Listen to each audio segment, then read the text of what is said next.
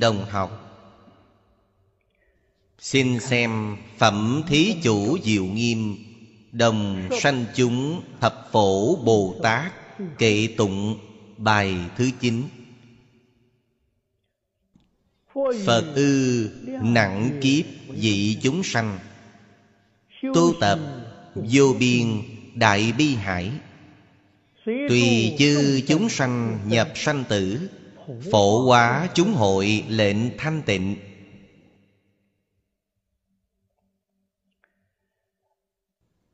Bài kể này nhắc nhở chúng ta phải phát đại từ bi tâm.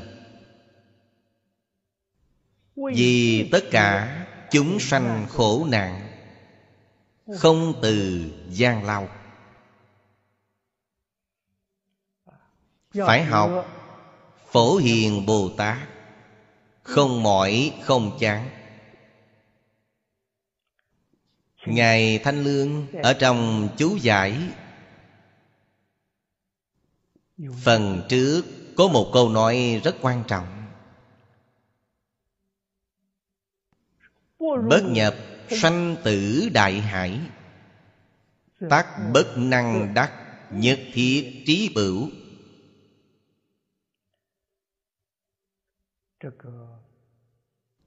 tại trung hoa.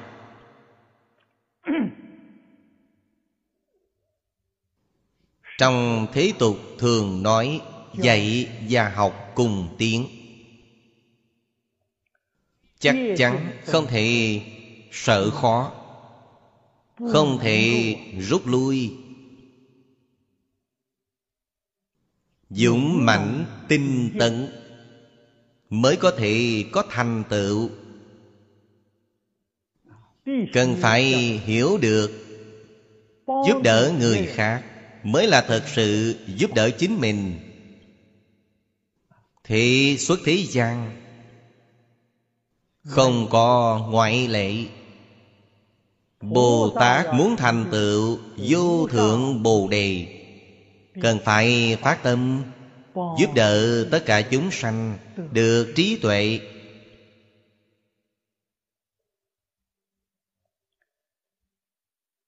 Chư phật như lai. Thường thường vì chúng ta thị hiện gương mẫu. Xem câu thứ nhất. Phật ư nặng kiếp vị chúng sanh nặng kiếp chính là kiếp quá khứ. Trong kiếp quá khứ phật là làm bồ tát. Hiện tại thành phật rồi. Khi làm bồ tát tất cả vì chúng sanh. Tu tập vô biên đại bi hải. Tùy chư chúng sanh nhập sanh tử lục đạo chúng sanh. Phật ở trong kinh có tỷ dụ nói hay lắm sanh tử bì lao. Bồ tát đặc biệt là bồ tát sơ học chuyển từ phiền não còn chưa đoạn.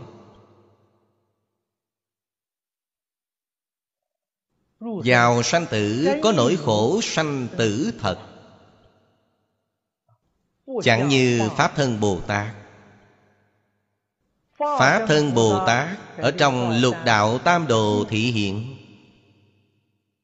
Ngài quả thật, không có cảm thọ khổ lạc ưu hỷ xả. Năm loại thọ của chúng sanh lục đạo các ngài không có. Các ngài ở trong lục đạo là thị hiện. Nhưng bồ tát quán hành dị, đó là nói trong lục đạo. Bồ tát tương tự dị, đó là tứ thánh pháp giới tự thành Pháp giới thì tốt hơn lục phàm rất nhiều Ở trong lục phàm quán hành dị Dễ dàng thối chuyện nhất Đó là điều chúng ta phải đặc biệt lưu ý Chúng ta hiện tại chính là ở quán hành dị.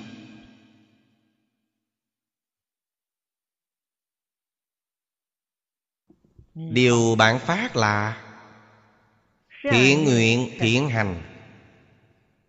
Đi giúp đỡ tất cả chúng sanh vô điều kiện. Tu Bố thí cúng dường. Tứ nhiếp lục độ. Chúng sanh dùng nhãn quan nào để nhìn bạn?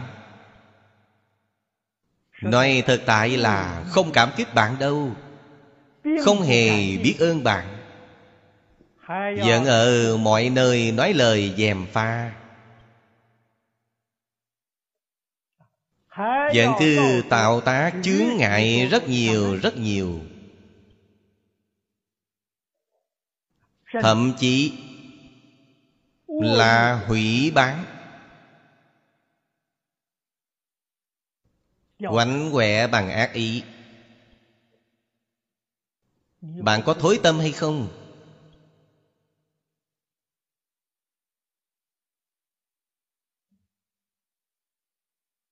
Bạn thối tâm rồi họ ở đó cười cợt bạn. Bạn không thối tâm họ lại hoài nghi bạn. Bạn ác có âm mưu. Mục đích của bạn rốt cuộc ở đâu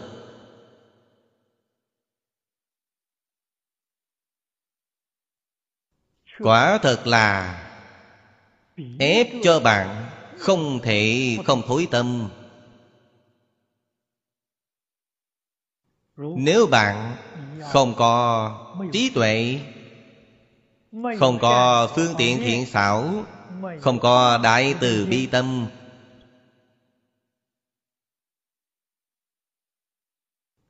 thì chống không lại ma chướng.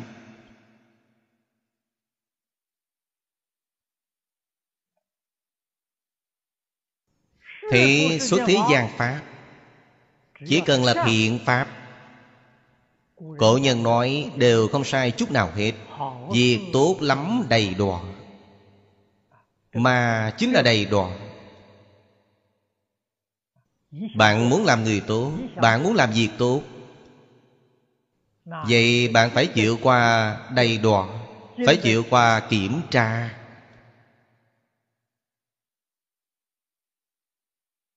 bạn mới có thể thành tựu. Thật sự phát tâm tốt nói lời tốt làm việc tốt làm người tốt ai biết?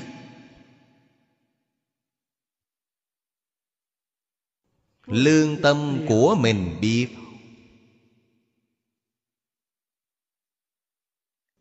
Chư Phật Bồ Tát biết. Thiên địa thiện thần biết. Không cần phải người biết. Dựa vào lương tâm. Dựa vào lời dạy thánh hiền. Y giáo phụng hành. Chắc chắn không thối đọa Chư Phật Bồ Tát làm gương mẫu cho chúng ta.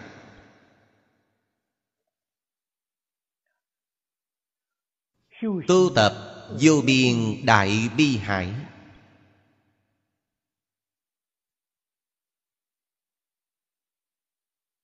Nếu bạn mà thật sự hiểu được nghĩa thú của câu kinh giang này, thì sẽ có trợ giúp cho bạn thêm gắng sức. khi bạn ở bên rìa thổi thất Vì sao? Chính là khi bạn tu hành. Chính là khi đang kiểm tra công phu của chính chúng ta.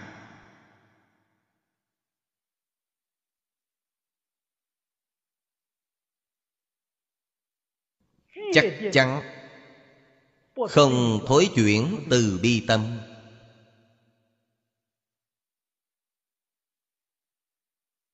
Phương Pháp Cũng chính là nói phương tiện thiện xảo Rất nhiều.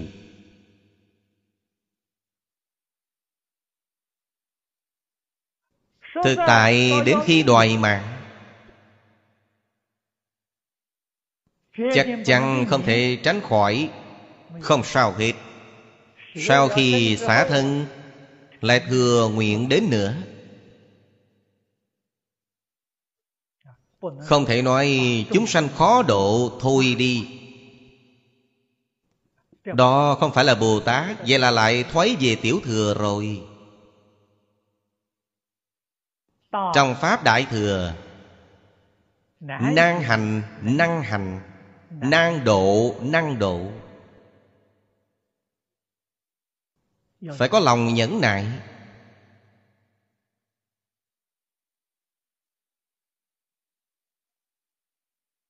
Thế xuất thế gian Pháp Bất luận cảnh giới Không nằm ngoài Bốn loại. Thuận cảnh, nghịch cảnh Cảnh giới của thuận cảnh tốt Tất cả đều có thể Xứng tâm như ý. Cảnh giới tốt.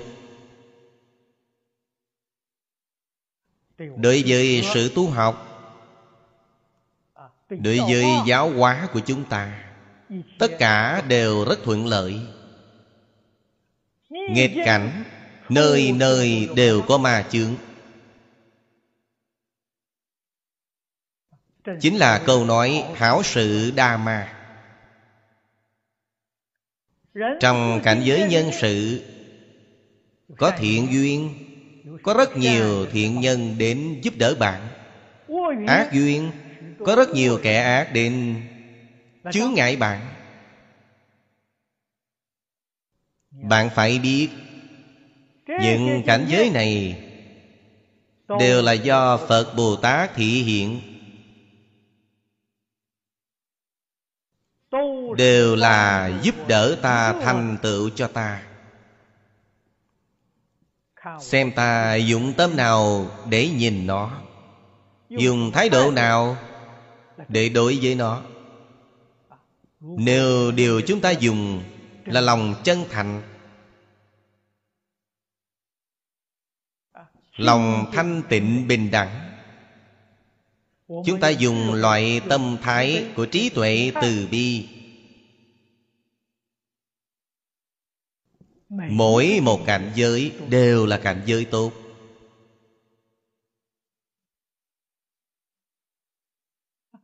Đều là đến giúp đỡ chúng ta nâng cảnh giới của chính chúng ta lên. Tiêu nghiệp chướng tăng phước tuệ.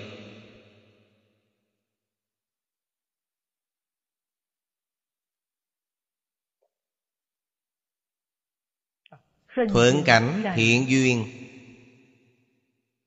sanh lòng cảm ơn.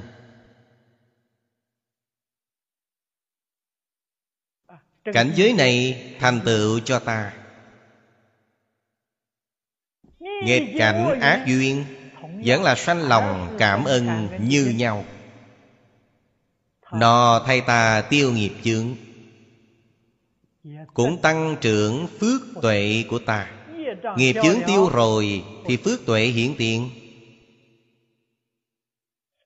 Phước trí tâm linh, Trí tuệ cũng hiện tiền, Biết ta ở trong nghịch cảnh, Ở trong ác duyên. Ta nên đi làm thế nào?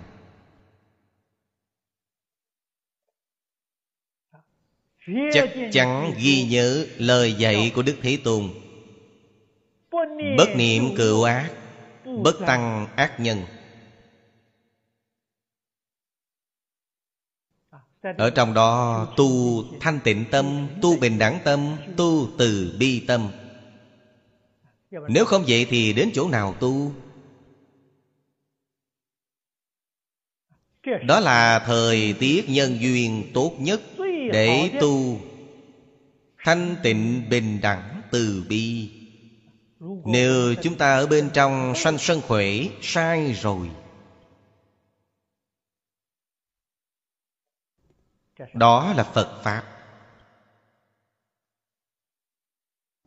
Trong thế gian Pháp, Hiền nhân quân tử,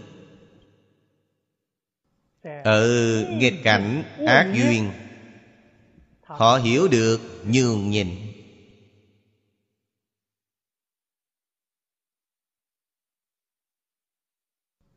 Nhưng lòng họ không buông xuống. Họ hiểu được Nghiệp nhân quả báo. Cho nên mặc dù chịu thiệt thòi Mặc dù bị mắc lừa Họ cũng rất quan hỷ. Vì sao? Nhân quả thông ba đời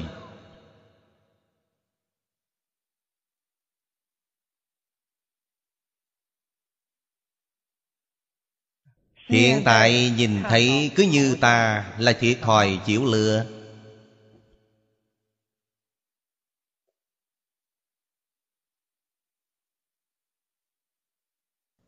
Đời sau Họ phải đền trả.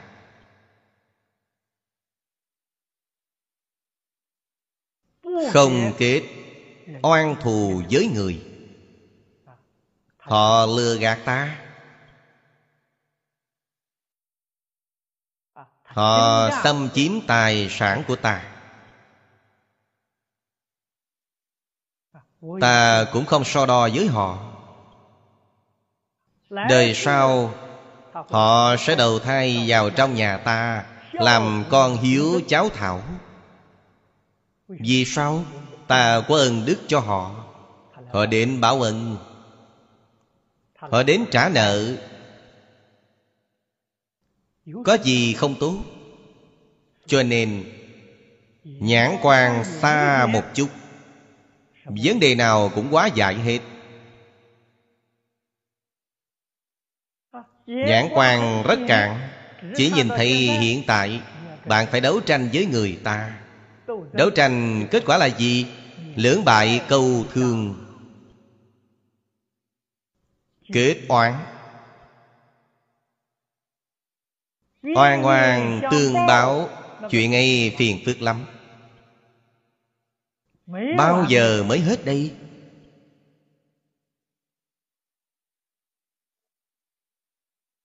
Cho nên Đệ tử Phật chân chánh Người thông minh chân chánh Sẽ không kết oán với người.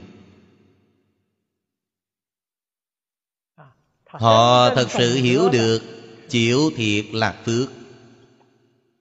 Đời sau được đại phước báo.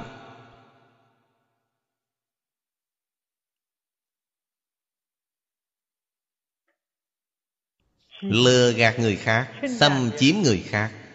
Đây là có tội lỗi rất nặng. Bạn có thể tha thứ cho họ, Không so đo với họ. Giảm nhẹ trọng tội của họ. Vì sao? Họ quay ngược trở lại thành tựu đạo nghiệp của bạn.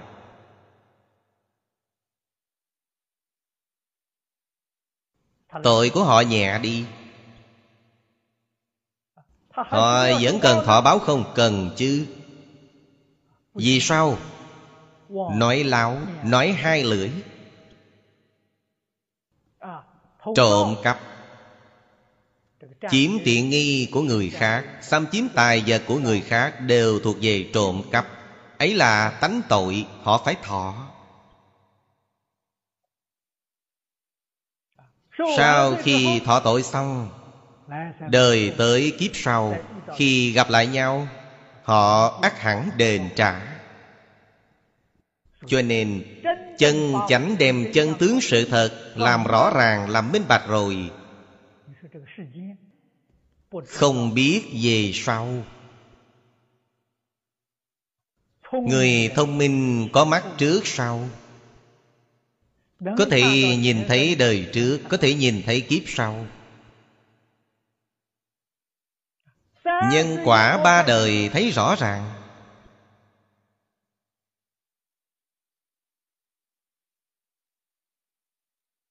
Mới biết thiên đạo công bằng. Một mảy may sai lẫn đều không có.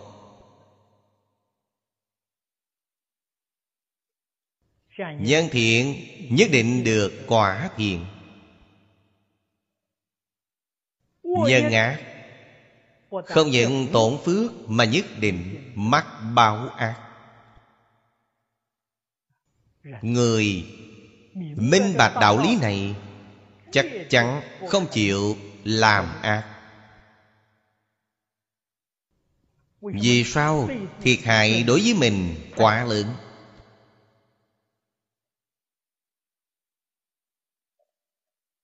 Người khác làm ác, ăn hiếp chúng ta. Hãm hại chúng ta, Nói lão thật. Chỉ cần không so đo với họ, Hậu phước vô cùng.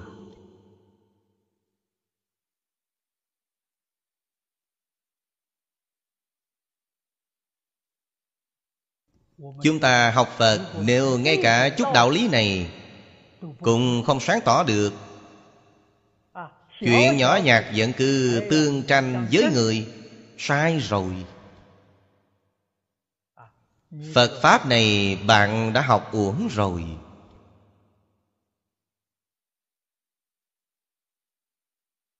Bạn nhìn xem chư Phật Bồ Tát ở nhân địa. Đó là nói Phật ư nặng kiếp vị chúng sanh.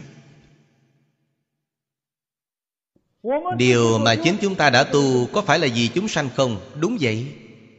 Vì chúng sanh làm gương. Các bạn cho rằng Trong xã hội ngày nay Phải cạnh tranh.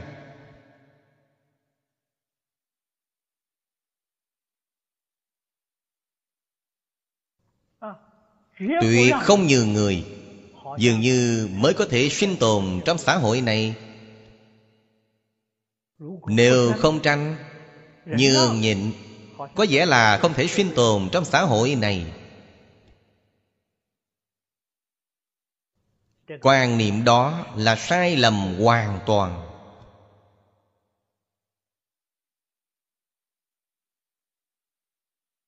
Gương mà Phật Bồ Tát làm ra là Không tranh với người, Không cầu với đời. Ngài sống qua rất tốt, Sống đều tốt hơn người bình thường. Bồ Tát thương nhân, Chúng ta nêu một ví dụ. Bồ Tát thị hiện kinh thương, Quy quy cũ cũ Ngây thơ không dối.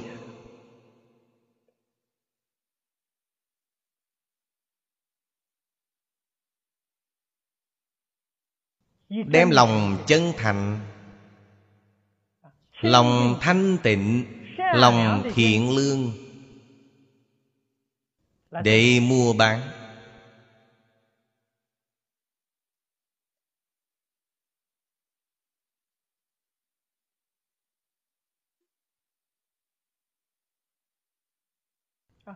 Tuyệt đối là món chân giá thật. Đó gọi là đem vốn cầu lợi. Không có một mấy may nghi pháp. Họ làm ăn thịnh vượng. Ngay cả quỷ thần cũng chiếu cố họ. Họ làm sao không tốt? Họ ở trong đời sống thường ngày. Tâm an lý đắc. Cả đời không làm chuyện thiệt lòng. Không ăn hiếp người khác. Không chiếm tiện nghi của người khác. Đó là dung phước.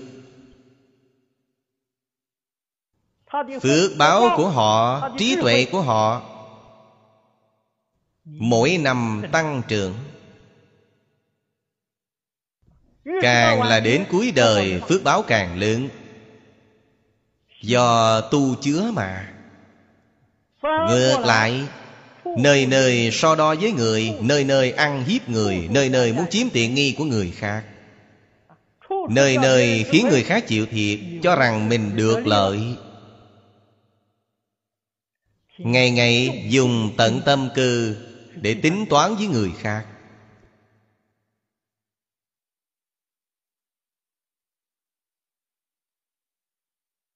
Làm mụ mị lương tâm.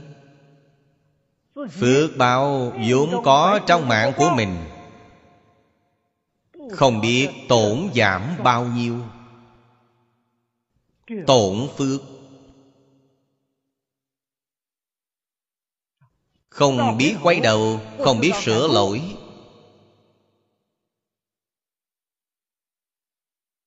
Phước báo tổn hết rồi Thì giận của họ đi tông luôn Đại khai tới tuổi trung niên. Năm sau không bằng năm trước. Vào cuối đời hoàn toàn suy luôn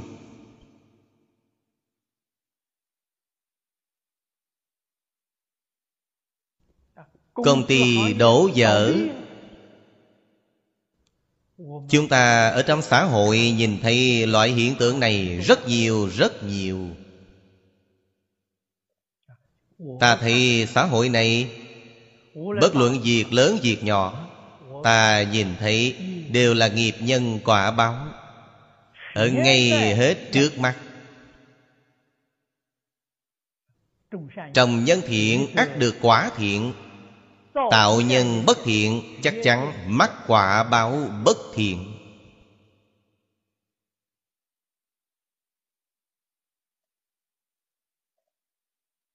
Phật ở trong bài kệ này dạy chúng ta. Đó là hướng dẫn phổ biến. Bất luận tại gia hay xuất gia Bất luận trai gái già trẻ Bất luận là ngành nghề nào Đều phải hiểu được đạo lý này Đã đi đến thế gian này rồi Điều gì quan trọng nhất? Ái tâm quan trọng nhất. Tu tập vô biên đại bi hải Đại từ bi tâm. Hy vọng sự từ bi đối với tất cả chúng sanh Phải cùng tăng lên theo ngày Không thể suy thoái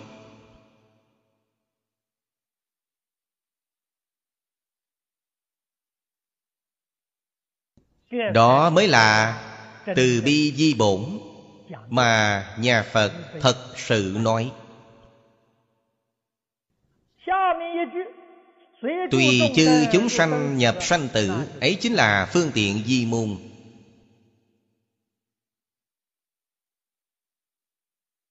Chúng sanh mê hoặc điên đạo Họ sanh tử như thế nào? Bồ Tát tùy thuận sanh tử của họ, Không từ bỏ họ. Đời đời, kiếp kiếp, Đều chiếu cố họ. Chỉ cần có một niệm thiện tâm, Phật Bồ Tát nhìn thấy quan hỷ. Thiện duyên thành thuộc, Nhất định đến giúp đỡ bạn. Thiện duyên không thành thuộc Thì ác duyên của bạn thành thuộc. Bồ Tát cũng ở bên cạnh chịu cứu bạn.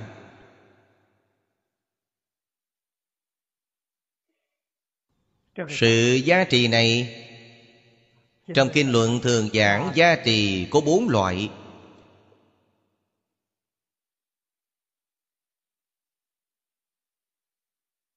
Có hiện ứng hiện gia Cảm ứng này vô cùng rõ ràng Chính bạn rất rõ ràng, rất sáng tỏ. Có hiện ứng minh gia. Minh ứng hiển gia. Minh ứng minh gia. Bốn loại giá trị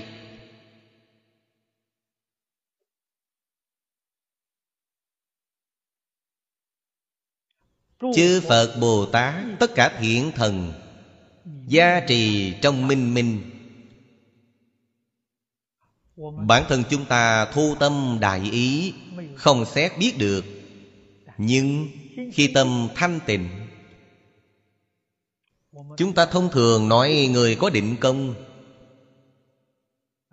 Người đầu óc rất bình tĩnh, Rất dễ dàng xét biết được. Trong minh minh, Có Phật Bồ Tát phù hộ. Có thiện thần phù hộ.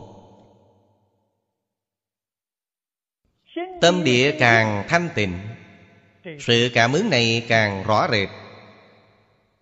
Khi tâm địa chẳng thanh tịnh, Không phải không có giá trị, Mà là chính bạn không thể xét biết. Từ chỗ này, chúng ta mới có thể thể hội được Ân đức to lớn của Phật Bồ Tát. Bất luận chúng ta hành thiện hay hành ác, Đều không rời khỏi chúng ta.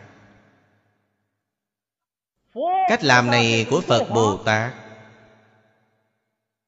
Rủ tướng này cho chúng ta thấy. Chính là Minh ứng minh gia. Cũng khiến chúng ta có thể xét biết được, Có thể thể hội được. Chúng ta phải noi gương Phật Bồ Tát. Phải đem những ân huệ mà Phật Bồ Tát chiếu cố cho chúng ta. Chúng ta phải học được chiếu cố tất cả chúng sanh. Bao gồm một số động vật nhỏ. Bao gồm oan thân trái chủ của mình.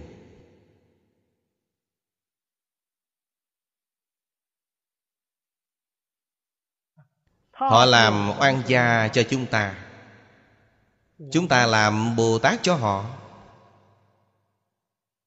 Chúng ta mới không làm oan gia với họ.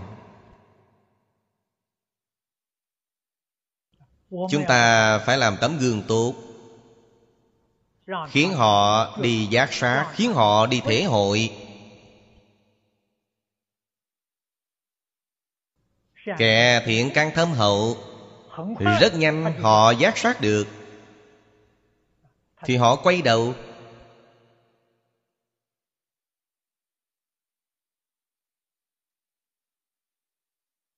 Người thiện căn mỏng Người nghiệp chướng sâu nặng Có lẽ cần 10 năm, 8 năm. Có lẽ cần 20 năm, 30 năm.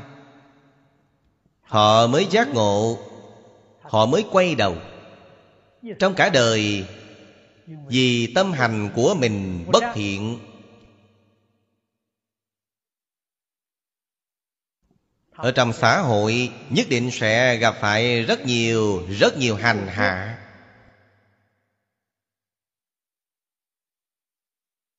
Chướng nạn.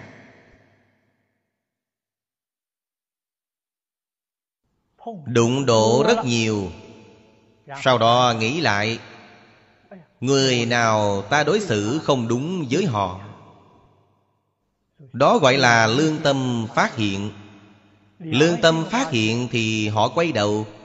Họ mới biết Thế gian đâu là người tốt Đâu là người ác Ác ý đối với người này Người này vẫn dùng thiện ý để đáp trả. Chỉ cần lương tâm của họ phát hiện, Người này thiện căn thành thục rồi, Dễ dàng đắc độ. Có thể chấp nhận Lời dạy của chư Phật Bồ Tát. Có thể chấp nhận lời dạy của cổ thánh tiên hiện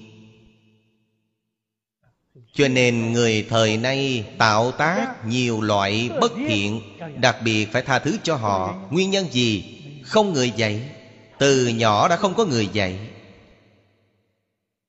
Họ trong xã hội đều thấy nghe, hiểu biết, đã nhìn. Chính là như thế này. Cho rằng những điều đó đều là đúng đều là chính thường, chứa sai thành phải. Không có năng lực phân biệt thị phi, không có năng lực phân biệt thiện ác đó là không có duyên.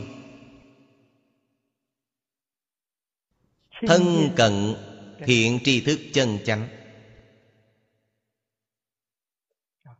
Thỉnh thoảng gặp được thiện tri thức nghiệp chướng của mình quá nặng. Nói chung là căn tánh kém cỏi.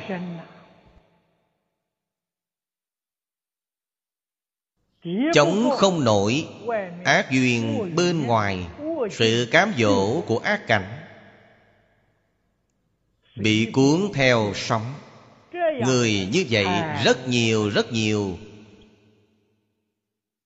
Ngay cả người xuất gia trong phật môn cũng đâu tránh khỏi.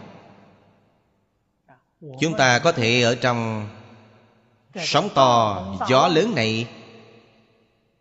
Không bị đọa lạc mất là nguyên nhân gì? Ngày ngày đang đọc kinh ngày ngày đang nghiên cứu thảo luận với một số thiện hữu của chúng ta.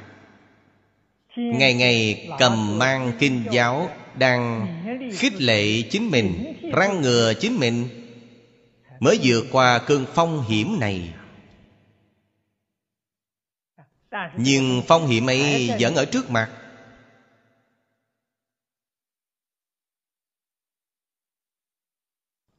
Sóng lớn tung giọt không hề giảm thiểu một phân một ly. Vẫn cần tiếp tục nỗ lực. Hay nói cách khác, chúng ta đối với sự học tập của kinh giáo, sự hung đúc của kinh giáo, sự vui mài rèn giũa lẫn nhau của kinh giáo, một ngày đều không thể buông bỏ. Nếu bạn không tin, cứ thử thử xem. Ba ngày không đọc kinh thì bạn sẽ thối chuyển với mức độ lớn bạn bị cơn sóng to, gió lớn này cuốn đi mất.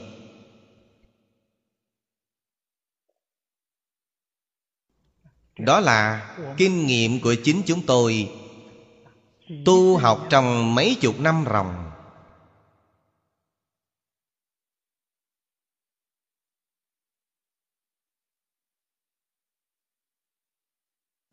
Ngày ngày không từ bỏ. Ngày ngày luôn làm chăm chỉ nỗ lực. Cho nên, tùy chư chúng sanh nhập sanh tử mà không bị nuốt trôi bởi dòng sanh tử.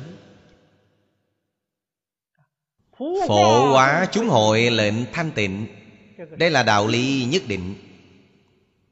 Ta không bị họ ảnh hưởng thì họ sẽ bị ta ảnh hưởng.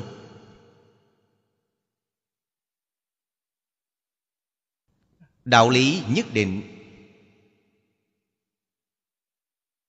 Phật ở trong kinh nói, nhược năng chuyển cảnh, tác động như lai. Chúng ta phải nắm lấy chính mình không bị cảnh giới chuyển. Phương pháp quan trọng nhất, không bị cảnh giới chuyển.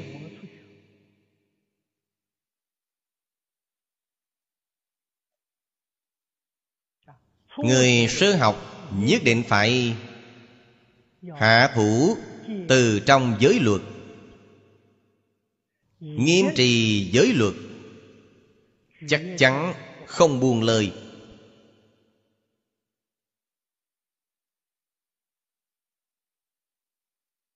Phật ở trong kinh giáo dùng tỷ dụ nói, giới luật giống như chiếc thuyền phao qua sông.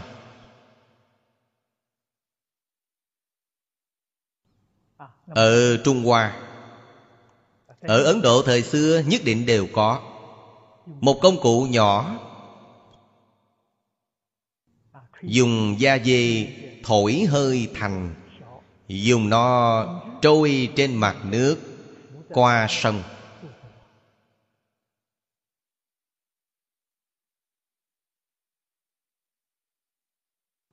Phao da này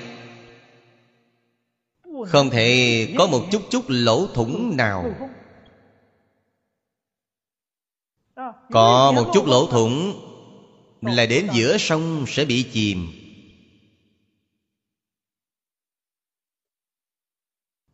Trì giới giữ gìn bạn giống như chiếc phao nổi vậy.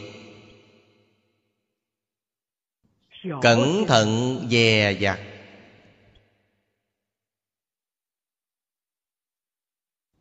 Nghiêm thủ giới luật.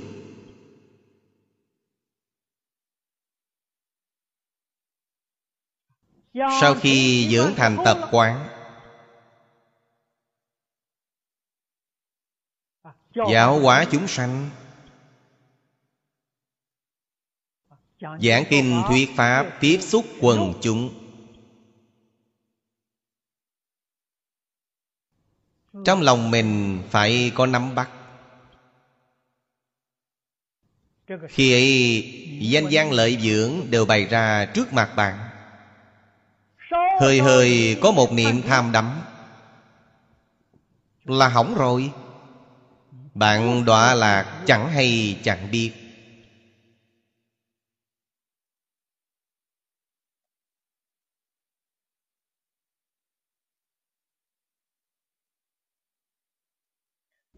Cổ thánh tiên hiền từ bi đến cực điểm. Làm gương tốt để cho chúng ta thấy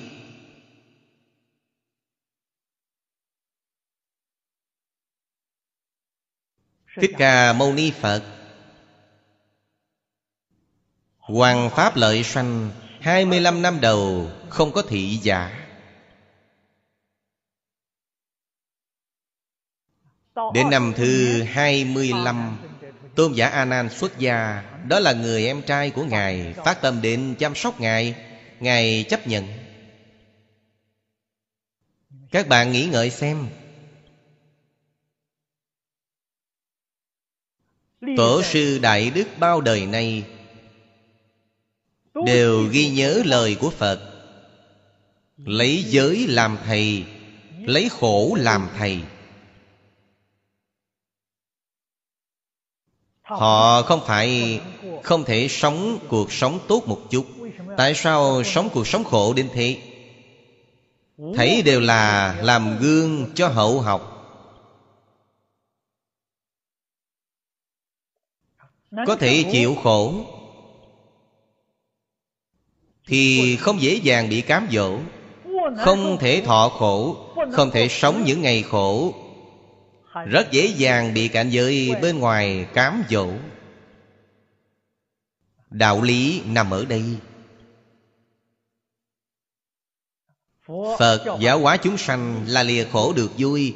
Không phải vậy chúng ta học phật kết quả cuối cùng là lìa vui được khổ thế là sai rồi, ai tình nguyện học chứ?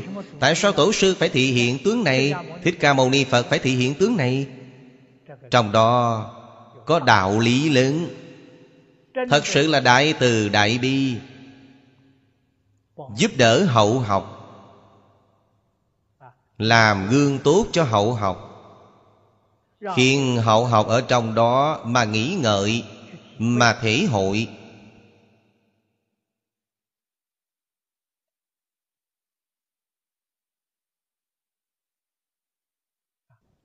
Đến khi định công của mình thành tựu, Nhân giới đắc định. Định lực là gì? Không chịu cảnh giới bên ngoài cám dỗ. Đó là định. Lúc này, Bạn phải tuân thủ nguyên tắc quan trọng Mà Thích Ca Mâu Ni Phật Ở trong Kinh Kim Cang Vậy tôn giả tu Bồ Đề Bất thủ ư tướng như như bất động. Sáu căn có thể tiếp xúc cảnh giới bên ngoài. Chắc chắn không có phân biệt, không có chấp trước Chắc chắn không khởi tâm, không động niệm.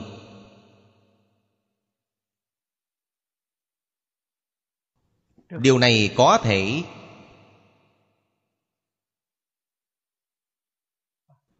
Phương pháp này là dạy lão tu Dạy Bồ Tát. Thể hiện nhiều sự khổ hạnh Là dạy sơ học. Đích thực là khởi tâm động niệm Nhất cự nhất động Thấy đều là phổ hóa chúng hội lệnh thanh tịnh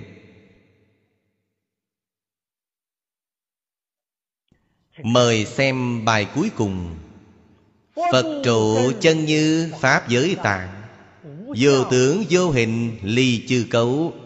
Chúng sanh quán kiến chủng chủng thân, Nhất thiết khổ nạn dài tiêu diệt. Bài kệ này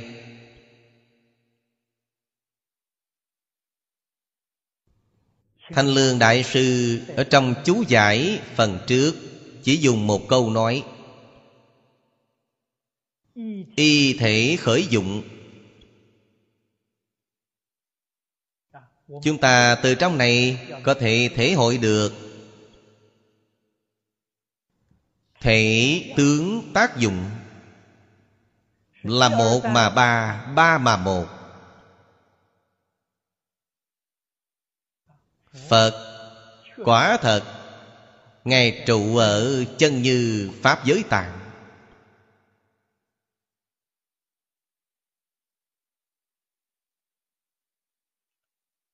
Vô tưởng vô hình, Đương nhiên ly chư cấu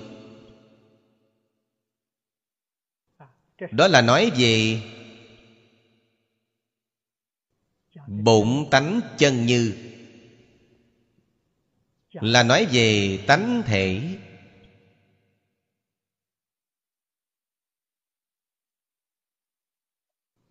Từ thể khởi dụng, Vậy mới hiện tượng.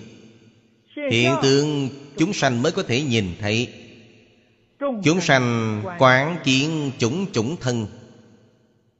Chủng chủng thân là gì? Mười Pháp giới y chánh trang nghiêm. Thân chính là tượng. Sâm la dạng tượng. Là do bổn tánh chân như biến hiện ra. Bổn tánh chân như là thể, chắc chắn không có tướng trạng. Chỉ có vô tướng có thể hiện mọi tướng. Vô tướng là thể, hiện tướng là tác dụng. Hiện những loại tướng.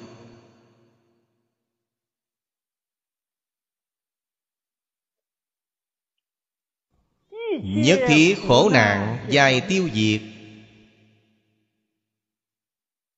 Bạn phải thật sự liễu giải chân tướng sự thật.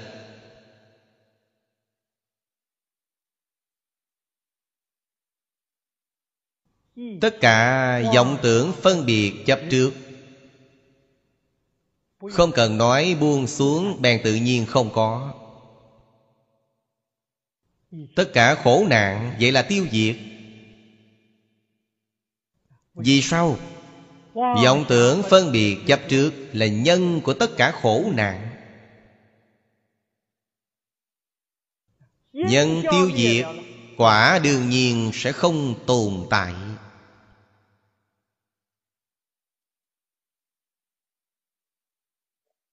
Đó là Chân tướng của vũ trụ nhân sinh. Quay trở lại nghĩ ngợi bản thân chúng ta. Chúng ta trú ở đâu?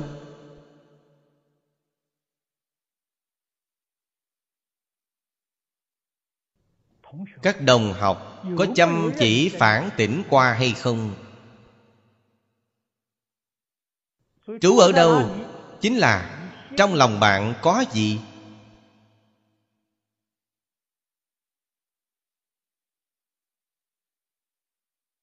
lục đạo phàm phu. Trú ở đâu? Trú ở trong phiền não.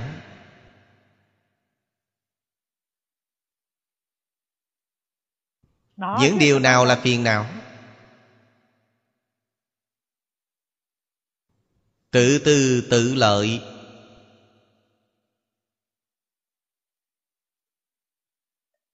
Tham sân suy mạng.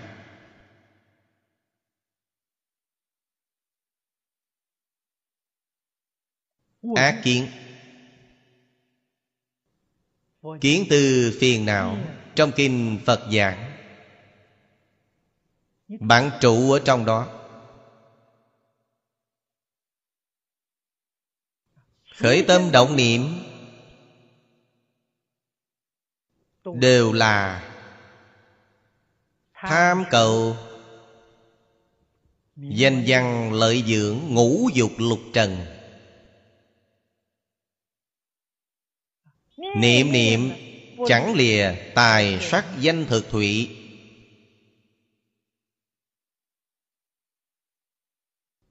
Tâm của bạn trú ở bên trong đó. Cho nên tâm của bạn loạn rồi. Tâm của bạn không phải một.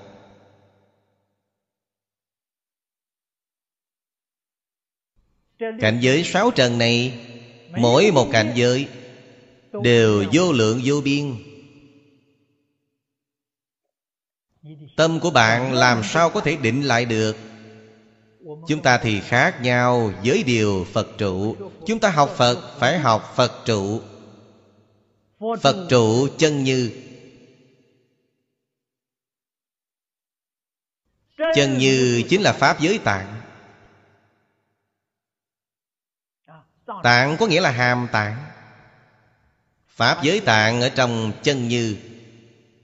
Ý nghĩa này chính là chân như năng hiện pháp giới.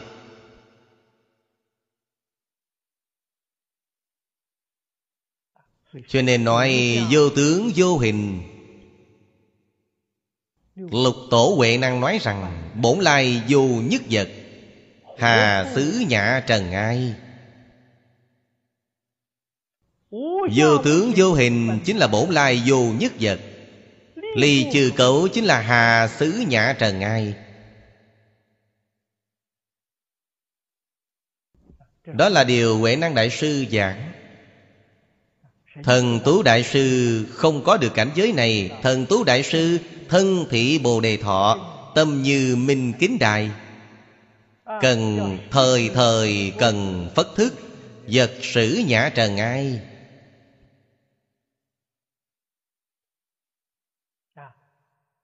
Bài kệ kia của Huệ Năng Đại Sư Chính là câu này. Đem một câu này làm hai câu mà nói. Chúng sanh quán kiến chủng chủng thân Chúng sanh này không phải là chúng ta. Là chúng sanh giác ngộ. Là nhìn ra chúng sanh môn đạo. Chúng ta không nhìn ra được. Ai nhìn ra Lục tổ huệ năng nhìn ra. Cho nên, Mọi điều khổ của Ngài không có. Thì giống như trong bát nhã Ba La Mật Đà Tâm Kinh đã nói, Chúng sanh ấy là ai? Là quán tự tại Bồ Tát Quán tự tại Bồ Tát Quả thật Ngài thấy được bài kệ này. Ngài là Hành thậm thâm bát nhã ba la mật đa, Chiếu kiến ngũ uẩn giai không, Vô hình vô tướng.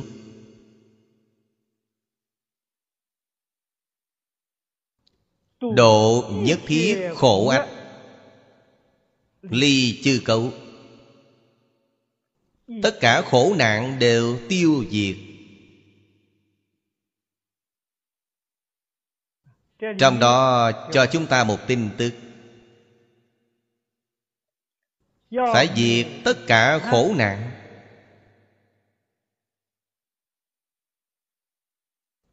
Chỗ này là diệt tiêu diệt.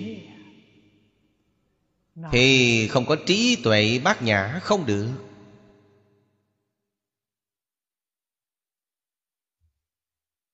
Nếu không muốn tiêu diệt không nói tiêu diệt thì nói ly. Ly không phải diệt. Ly là gì? Tất cả khổ nạn này Không khởi hiện hành. Đối với ta không sản sinh chướng ngại. Đối với ta không có ảnh hưởng. Vậy thì Phật dạy bạn một phương pháp khác. Phương pháp nào trong kinh thập thiện nghiệp đạo giảng? Phật nói hay lắm. Bồ Tát hữu nhất pháp, Năng ly nhất thiết thí gian khổ. Có thể ly, không phải tiêu diệt. Ấy là pháp gì? Vị trú dạ thường niệm thiện pháp, Tư duy thiện pháp. Quán sát thiện pháp, Bất dung hào phần bất thiện giáp tạp. Như vậy thì có thể lìa mọi nỗi khổ thế gian. Điều này cao hơn điều kia một bậc. Điều này chúng ta học không hiểu. Phương pháp mà Phật đã giảng Trong kinh Thập Thiện Nghiệp Đạo Chúng ta có thể học. Người căn tánh trung hạ có thể học được. Câu này là Pháp thân Bồ Tát. Chúng ta phải biết, Có thể diệt Mọi nỗi khổ thế gian Có lý luận quả phương Pháp. Đợi chờ chúng ta Nâng lên đến một tầng thứ khác. Thì có thể học tập phương pháp này Thì có thể nhập cảnh giới này. Xin xem Đồng sanh chúng Bài mục thứ ba. Dị danh Bồ Tát, Diệt các nhất Pháp. Chúng ta xem câu thứ nhất. Phục thứ Hải Nguyệt Quang, Đại Minh Bồ Tát Ma Ha Tát. Đắc. Xuất sanh Bồ Tát chư địa, Chư Ba La Mật Giáo hóa chúng sanh. Cập nghiêm tịnh nhất thiết Phật quốc độ phương tiện giải thoát môn. Dị danh. Khác với một bài một phần trước Là đồng danh. Mỗi một vị Bồ Tát ở trước Đều có chữ phổ. Đồng danh một chữ phổ, Thập phổ Bồ Tát. Chỗ này Cũng là đồng sanh chúng. Nhưng Danh hiệu của Bồ Tát khác nhau, Cho nên xưng là dị danh. Mặc dù đều đắc một pháp nhưng ngài là pháp pháp viên dung. Ngài thanh lương, chú giải nói rất hay.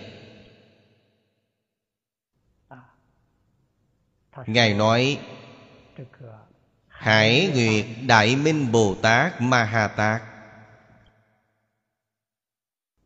Trong pháp môn tu học của ngài, từ điều chung mà nói, thành tựu bồ tát tứ chủng phương tiện. Bốn loại phương tiện này thứ nhất là địa vị.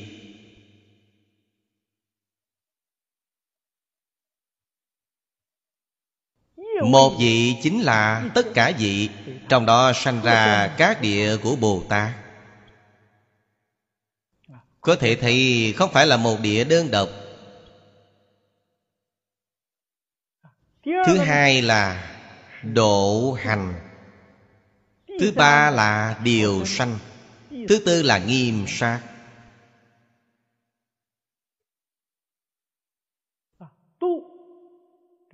Độ hành chính là lục độ thập độ mà chúng ta nói.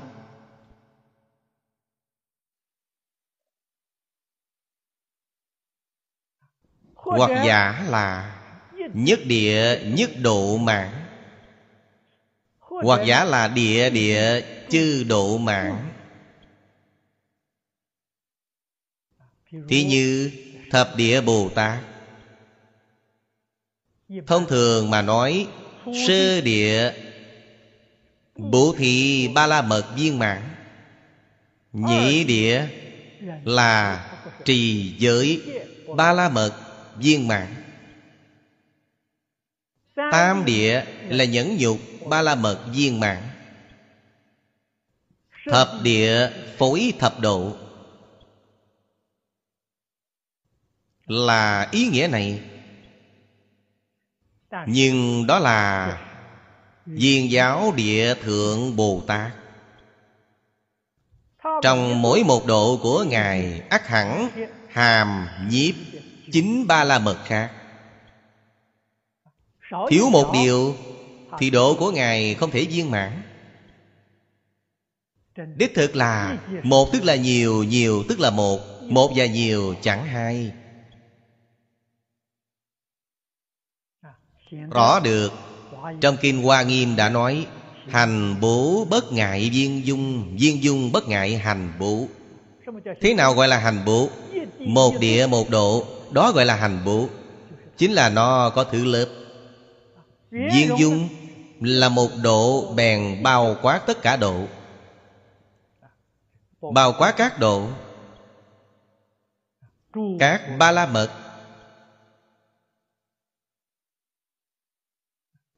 Câu này là tổng chín câu sau là biệt Xong, Đều không ra khỏi Bốn loại phương tiện của Bồ Tát. Mục đích của bốn loại phương tiện Đều là giáo hóa chúng sanh.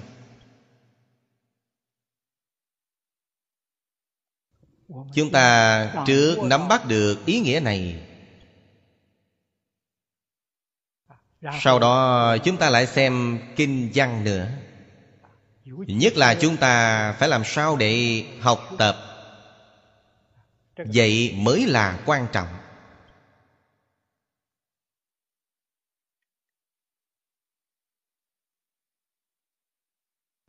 Hải Nguyệt Quang Đại Minh.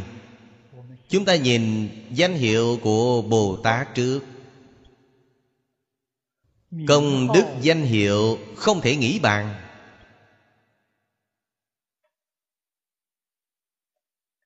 Hải là tỷ dụ lớn, Tỷ dụ sâu rộng. Nguyệt quang là biểu cho mát mẻ. Trong Phật Pháp nói trí tuệ Quá nữa là dùng mặt trăng, mặt trời, đèn sáng. Đại minh là khởi dụng của nó Là tác dụng của nó. Có thể có dụng. Về danh hiệu hiển thị Thể tướng dụng. Bồ Tát Ma Ha Tát Chúng ta biết, Mặc dù Không phải là đồng danh, Là dị danh, cũng là đẳng giác bồ tát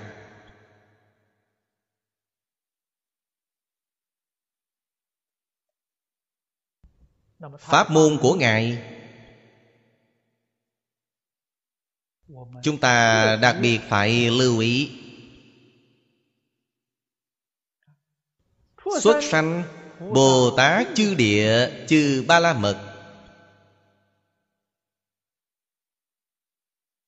chúng ta ở trong này học thập ba la mật thập ba la mật chính là lục ba la mật triển khai. Chúng ta nói lục độ. Kinh hoa nghiêm nói thập độ lục độ với thập độ ý nghĩa là tương đồng. Bốn độ đằng sau là mở ra từ trong bát nhã ba la mật. Mở ra từ bên trong Cũng tức là một điều này nói đặc biệt chi tiết hơn, Nói ra phương tiện, nguyện, lực, trí. Phương tiện ba la mật, Nguyện ba la mật, Lực ba la mật. Trí ba la mật. Thông thường, bốn loại này đều ở trong bát nhã ba la mật. Trong bát nhã ba la mật bao hàm Hai trí quyền và thật. Nếu đem nó tách ra mà nói, Bát nhã ba la mật là thật trí. Bốn loại sau là quyền trí. Chuyện là như vậy đấy. Cho nên, Lục độ không ít đi. Thập độ cũng không tăng thêm.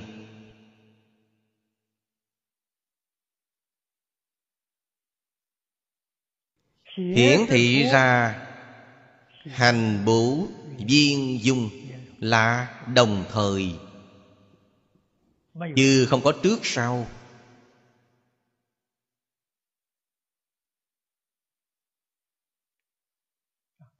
Chúng ta ở trong đó phải học tập Chính là hành bố bất ngại, viên dung Viên dung bất ngại hành bố. Ở trong địa vị Bồ Tát Nó có chia ra khách chủ. Chúng ta ở trong học tập, Đặc biệt là về phương diện ứng dụng, Cũng phải hiểu được ngồi chia khách chủ. Như vậy là đúng. Bố thí, Lấy bố thí làm chủ. Bố thí phải như Pháp. Không thể nào trái ngược Pháp độ. Pháp độ là giới. Bố thí Phải có lòng nhẫn nại, Không thể làm quá gấp rút. Ấy chính là nhẫn nhục. Tâm bố thí, Niệm niệm không dứt. Hành của bố thí, Tất cả tùy duyên ấy chính là có ý nghĩa của tinh tấn ba la mật. Những điều khác tôi không nói kỹ nữa. Các vị nên có thể thể hội được. Trong một ba la mật chắc chắn có đủ tất cả ba la mật.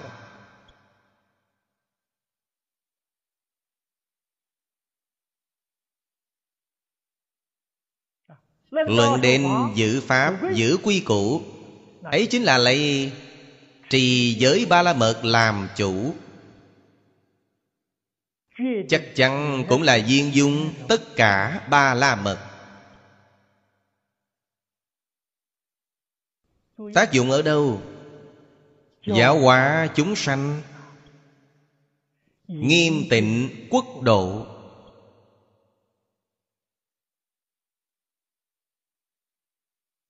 Đó chính là hoàng hộ chánh pháp Mà bình thường chúng ta nói.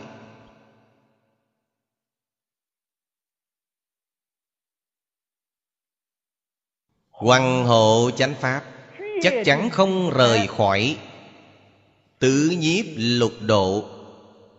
Ở đây nói tứ nhiếp thập ba la mật.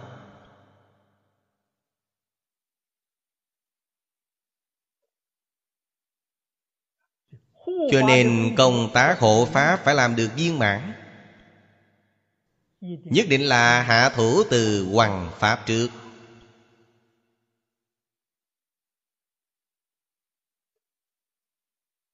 Hoàng Pháp có thành tựu tương đối. Tất cả thông suốt.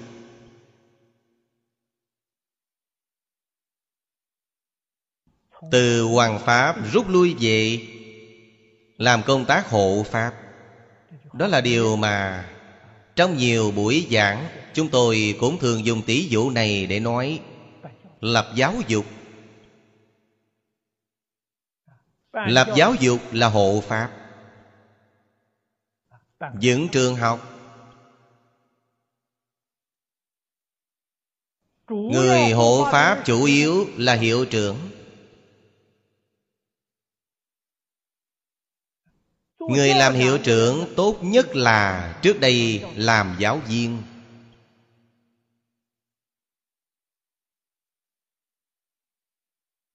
Giáo viên làm rất lâu.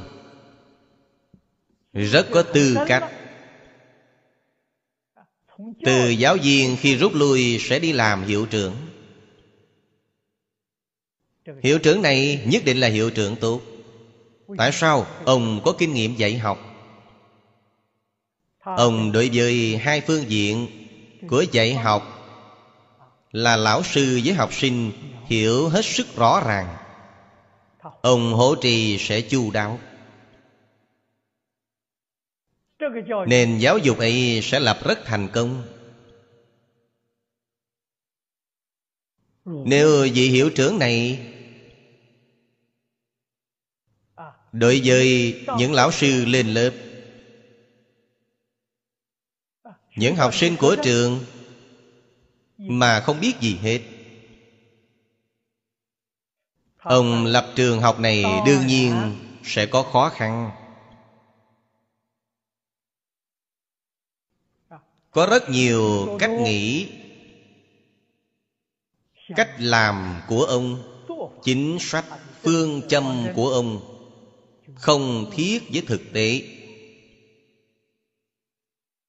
Đâu thể thu được.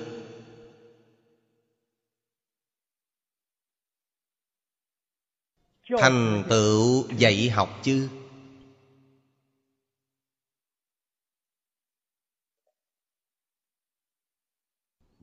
Cho nên cổ đức thường giảng Hộ Pháp là người nào?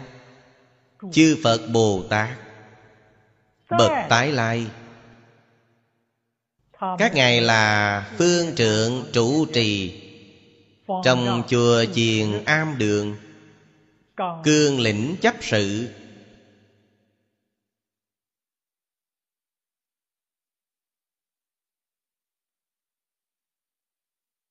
Tu học Phật Pháp là những người nào?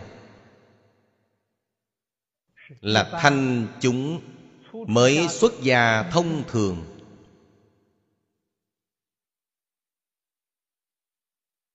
Cho nên, Phương trưởng chủ trì là hiệu trưởng, Ngài có thể không lên dạy, Nhưng Là trong nghề. Nên Ngài hiểu căn tánh Của chúng sanh ở lúc này nơi đây. Đó chính là các ngài hiểu được quán cư Ba loại thời tiết nhân duyên.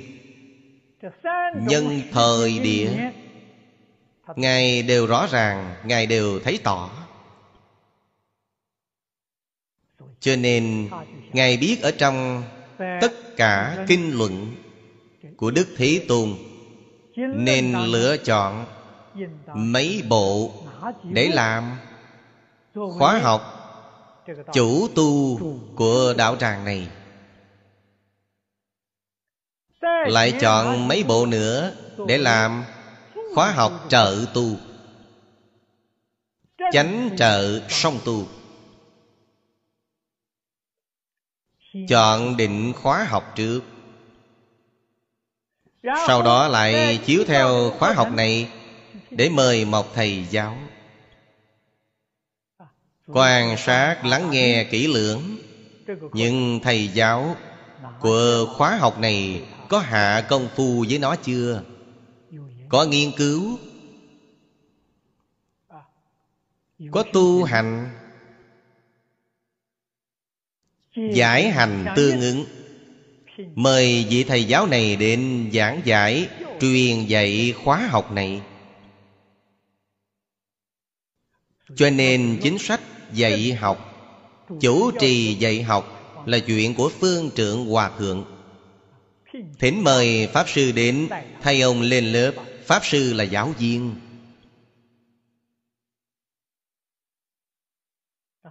Những lão sư thủ khóa này Là Pháp Sư xuất gia Được có thể đảm nhiệm. Cư sĩ tại gia cũng có thể đảm nhiệm. Chỉ cần họ có giải hành tương ứng. Với một môn kinh luận này Thì họ có thể dạy rất giỏi. Cho nên khóa học trong chùa chiền rất gần gũi với tính chất của trường học thông thường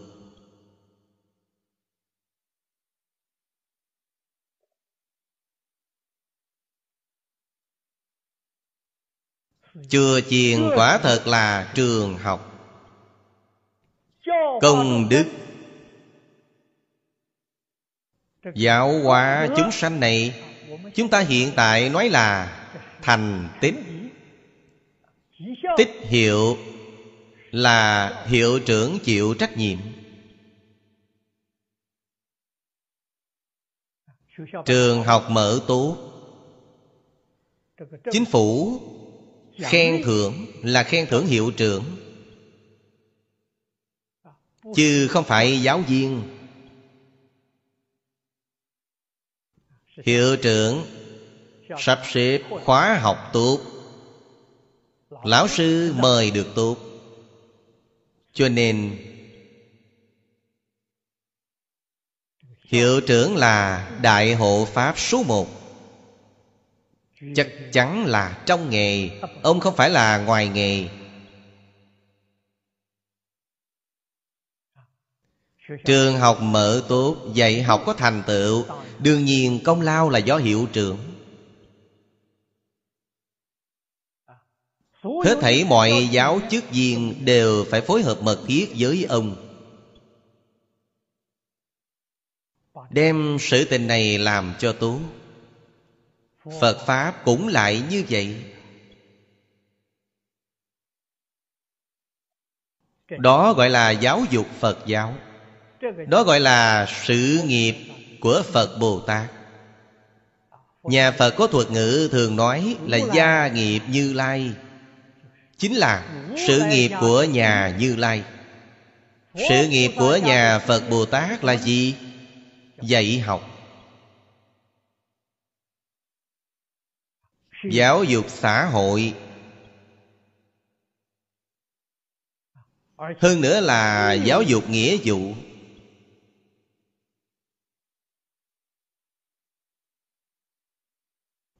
Khác nhau với giáo dục phổ thông.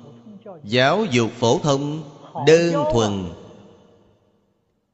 Học sinh là cố định tuổi tác xếp xỉ nhau, trình độ không chênh lệch mấy, dạy tốt giáo dục xã hội khó dạy. Tại sao học sinh, trai gái già trẻ, các ngành, các nghề đều có? Thậm chí là tộc quần khác nhau, tập quán sinh hoạt khác nhau, bối cảnh văn hóa khác nhau, tín ngưỡng tôn giáo khác nhau. Hết thảy đều vào trong này giảng dạy.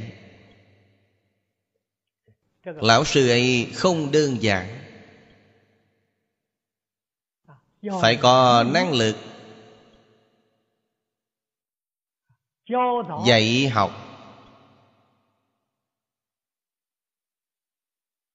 Ngày nay nói là đa nguyên văn hóa. Chứ không phải đơn nhất. Giảng tòa này gọi chung là đại giảng tòa. Vì sao phần tử thính chúng rất phức tạp, không phải là đơn thuần. Ở trong dạy học này, những điều được bạn giảng nhất định là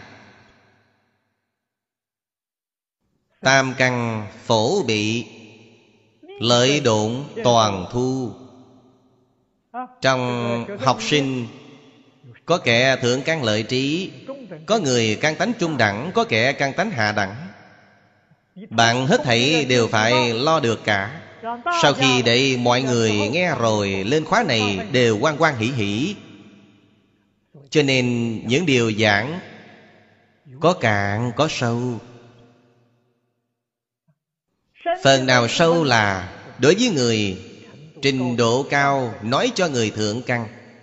Phần cạn rõ là nói cho người trung căn còn phải kể vài câu chuyện tỷ dụ là giảng cho người hạ căn. Vậy mới có thể đều rất quan hỷ. Cho nên về phương pháp giảng diễn chính là trong phương pháp dạy học, mọi mặt đều phải lo được.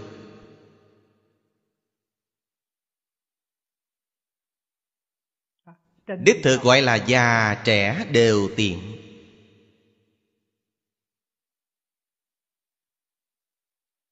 Lão sư này cũng không dễ tìm. Cho nên nhất định cần giải hành tương ứng chỉ có giải thôi không có hành. Những điều họ giảng không thể nào khí cơ với căn cơ của tất cả thính chúng. Vì sao họ chưa thể hội? Những điều họ giảng sẽ không viên dung. Nhất định có giải, có hành họ viên dung tự tại. Chính họ đã hạ công phu thật thật sự làm trọn sở học của mình, vào đời sống của mình. Làm trọn được công việc ứng thù của mình. Thế là những điều của họ duyên rồi ở trong này giảng, một ba la mật thông suốt mọi ba la mật. Tuyệt đối không phải là đơn nhất. Cho nên ngài có thể tiếp dẫn tất cả các căn cơ thượng, trung, hạ khác nhau. Giáo hóa chúng sanh.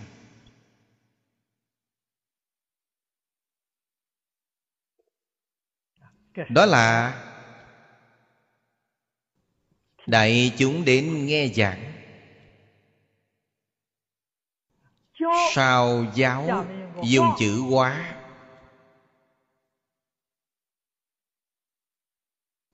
chữ này dùng hay lắm. Quá là gì? Quá là thành tựu. Thành tích. Sau khi giáo rồi những đại chúng thọ giáo. Bèn biến hóa khí chất đi.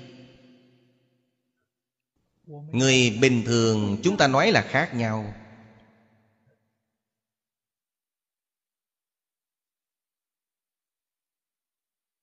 Quả ác làm thiện. Quả mê làm ngộ quá phàm làm thánh. Ba loại căn cơ khác nhau. Đối với người căn cơ thượng đẳng là quá phàm làm thánh.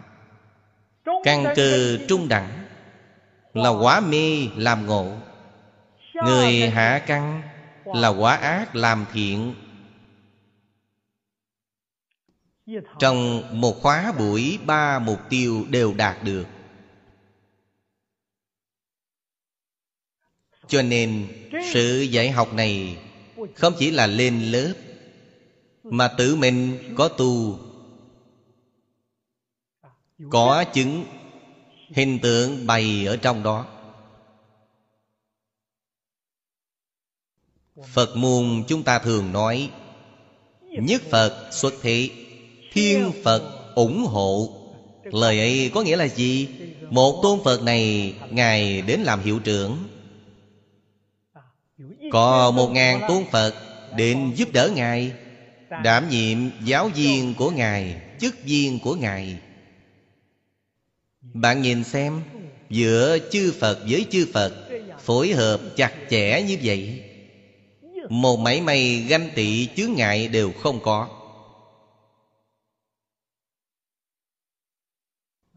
Công đức là viên mãn, mọi người là như nhau.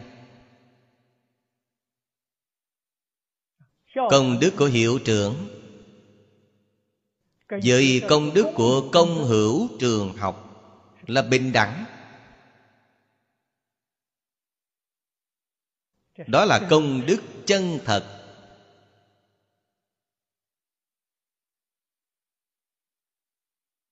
Phối hợp chặt chẽ. Cùng một tâm, một nguyện thành tựu chúng sanh.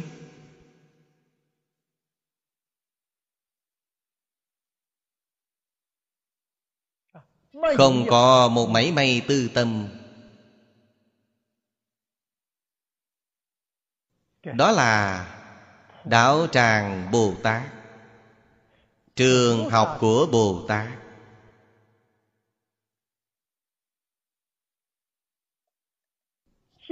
cập nghiêm tịnh nhất thiết phật quốc độ. Phương tiện giải thoát môn. Nghiêm là trang nghiêm tịnh là thanh tịnh. Nghiêm tịnh nhất thiết phật quốc độ. Nếu nói theo lời hiện nay chính là dời đổi phong tục.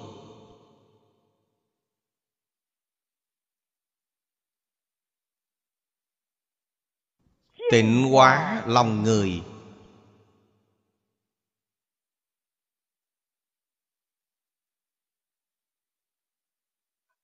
Ngấm ngầm thay đổi. Đem lề thói bất hảo trong xã hội dần dần dẫn dắt cho họ được đoan chánh. Đó chính là nghiêm tịnh phật quốc độ. Nhất thiết. Đó là các bồ tát có thể làm được. Tất cả là tận hư không biến pháp giới. Trang nghiêm tất cả quốc độ chư phật hư không pháp giới. Chúng ta ngày nay làm không được điều này. Nhưng không thể, không có tâm nguyện ảnh hưởng toàn thế giới.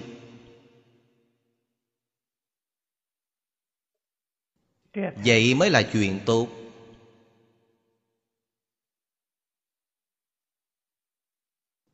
Hy vọng tất cả chúng sanh toàn thế giới. Mỗi người đều có thể chuyển ác làm thiện. Đều có thể phá mê khai ngộ.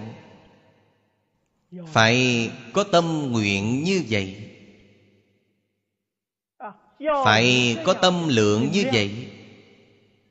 Tuyệt không cục hạn ở khu vực nào một khu vực thì công đức này nhỏ. Thật sự giảng được phát tâm nhất định là tận hư không biến pháp giới. Trên sự thật phải làm đến toàn bộ thế giới. Sức ảnh hưởng phải có phạm vi lớn đến vậy về sự phải ảnh hưởng đến địa cầu này về tâm nguyện phải ảnh hưởng đến tận hư không biến pháp giới.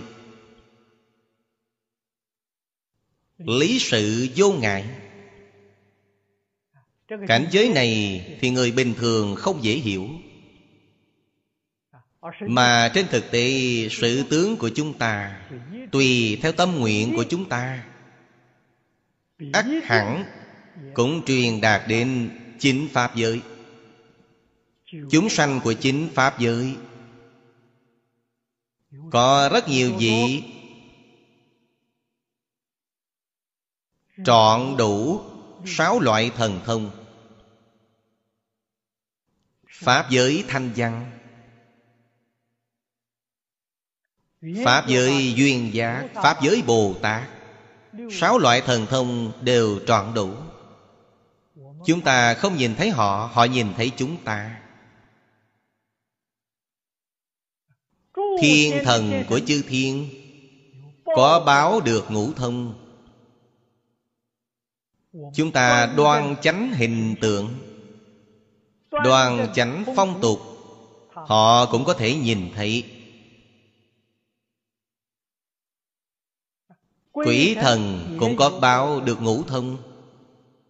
Mặc dù năng lực không lớn, những việc chúng ta làm nên họ cũng có thể nghe được, cũng có thể thấy được.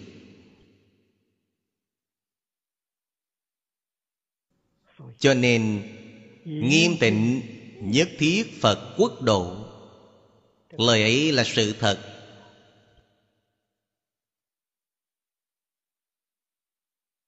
Chứ không phải khoa trương.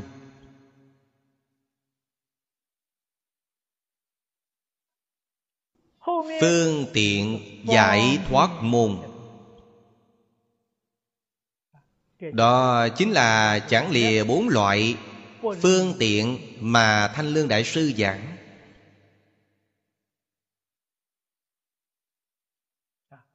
Mục tiêu của bốn loại phương tiện chính là giáo hóa chúng sanh, trang nghiêm, phật quốc độ hai câu này vô cùng quan trọng. Hai câu nói này là tông chỉ của giáo dục xã hội đa nguyên văn hóa.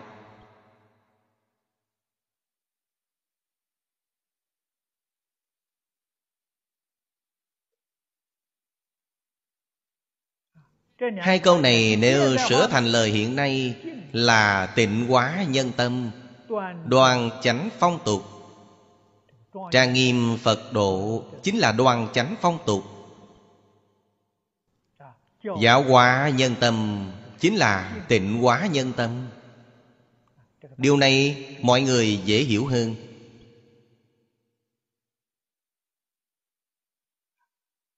Chính vị Bồ Tát sau cũng không rời khỏi nguyên tắc này nhưng về giáo hóa và trang nghiêm phật độ, nói được khá nhiều.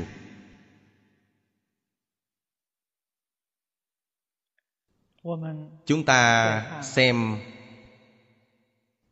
tôn bồ tát. Thứ hai.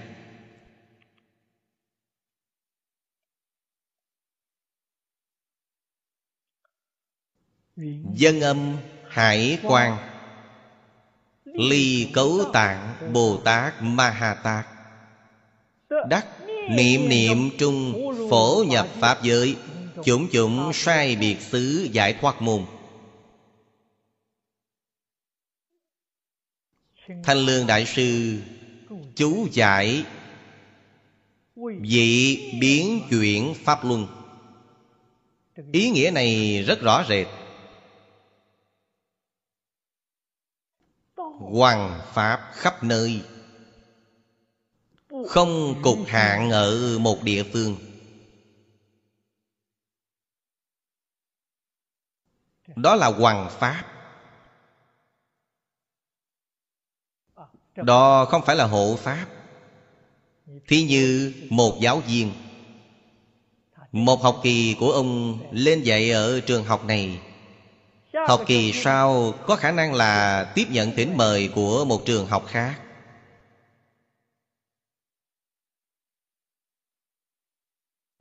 Chủ trì phương trượng Ông chủ trì trường học này, Ông không thể tùy tiện đi. Giáo viên có thể tùy tiện đi. Có thể kim dạy nhiều nơi. Hiệu trưởng phải ngày ngày lên ban quản lý trường học này. Giáo viên thứ hai lên dạy ở trường học này, thứ ba có thể đến trường học khác giảng dạy. Họ có thể đồng thời kiêm được giáo thọ, giảng sư ở nhiều trường học. Họ là giáo viên. Họ là hoàng pháp. Hoàng hộ khác biệt ở chỗ này.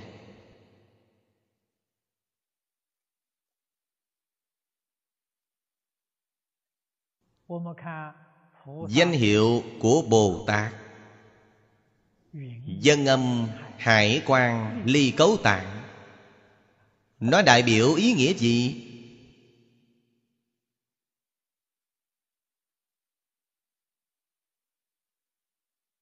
Văn thù Bồ Tát Ở trong hội Lăng Nghiêm Nói với chúng ta Chúng sanh thế giới sa bà Sáu căn Thì nhĩ căn lợi nhất.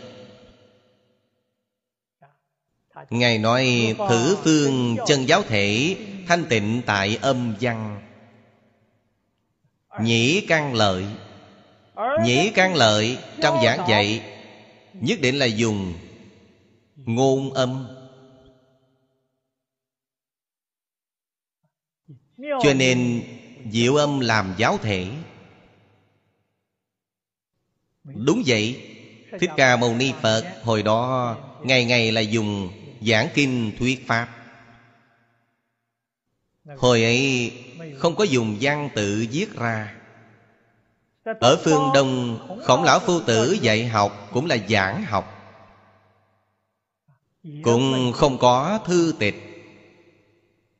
không có giảng nghĩa.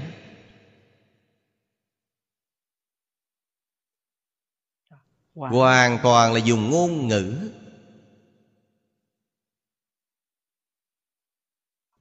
Thích ca mâu ni phật, sau khi giảng sanh, học sinh từ trong ký ức chỉnh lý đem nó ghi chép lại trở thành kinh điển. Lưu truyền cho hậu thế khi phật tại thì không có kinh điển. Khổng lão phu tử cũng như vậy. Sau khi phu tử qua đời, học sinh, đem những điều đã nghe trong quá khứ, phu tử đã giảng, mà ghi chép lại chỉnh lý trở thành kinh điển của nho gia. Phu tử chính mình không có trước tác. Những điều do chính ngài viết đại khai chính là dịch kinh hệ từ truyện. Là trước tác duy nhất của phu tử. Còn lại đích thực là thuật nhi bất tác.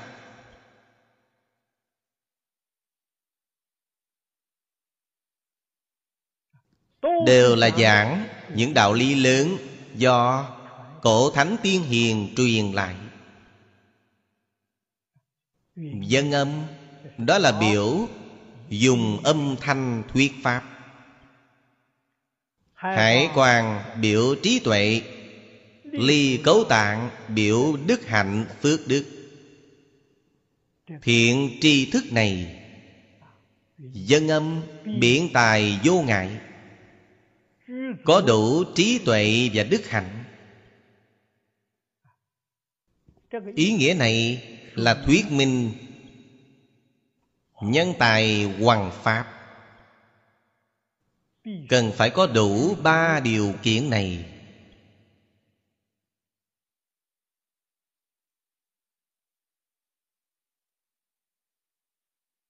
Vậy mới là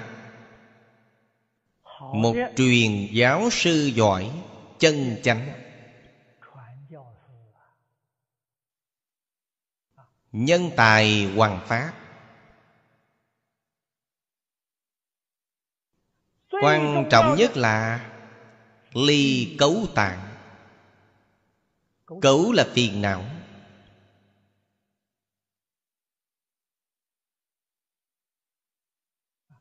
Hay nói cách khác câu này chính là đức hạnh mà khổng lão phu tử đã nói. Đức hạnh là số một. Phải có đủ đức hạnh phải có đủ trí tuệ còn phải có đủ biện tài. Dân âm biểu cho biện tài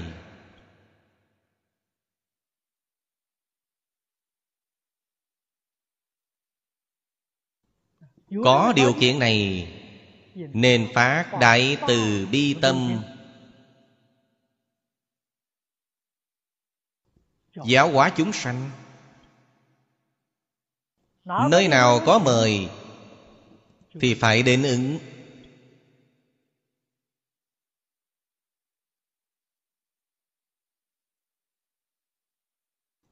Phật pháp là sư đạo. Sư đạo cần phải có người mời.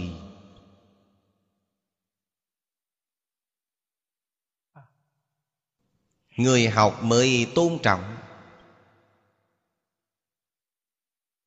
Không có người mời tự mình đi. Cố nhiên là rất từ bi Nhưng hiệu quả thu về sẽ giảm một nửa. Vì sao? Người nghe không tôn trọng Thời xưa sư đạo, Chỉ văn lai học, Dị văn giảng giáo. Học đến cầu học, Tâm ấy khẩn thiết biết bao. Họ mới có thể được những điều chân chánh. Tức là một phần thành kính được một phần lợi ích. Mười phần thành kính được mười phần lợi ích. Tâm thành kính có hao hụt. Gặp phải, Lão sư giỏi đi nữa. Được lợi ích có hạn. Cho nên, Bạn ở dưới hội của thiện tri thức, Bạn có thể được bao nhiêu lợi ích. Nó tỷ lệ thuận với tâm thành kính của bạn. Cho nên tôn sư trọng đạo không phải do lão sư yêu cầu, Mà là tự mình phải cầu mình.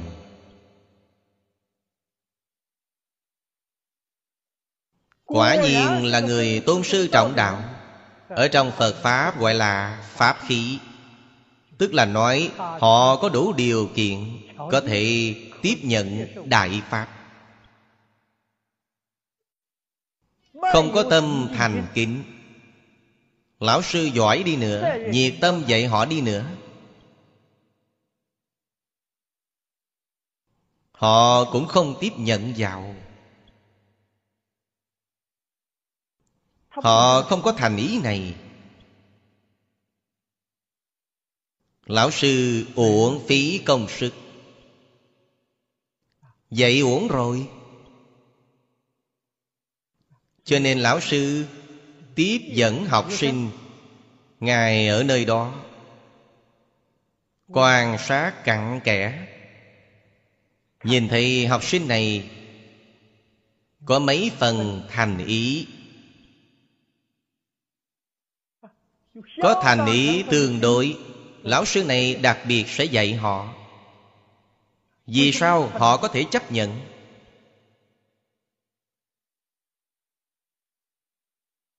Một lão sư giỏi, Hy vọng duy nhất của cả đời ông là gì? Có truyền nhân. Người được truyền Pháp, Người này có thể gặp, Không thể cầu. Quả thật, Từ xưa đến nay, vậy cả đời gặp không được một học sinh giỏi. Đại Pháp cuối cùng thất truyền. Nhiều. Cho nên học sinh phải tìm một lão sư giỏi. Lão sư giỏi tìm một học sinh giỏi. Đều là Nhân duyên của nhiều đời nhiều kiếp Chứ không phải ngẫu nhiên.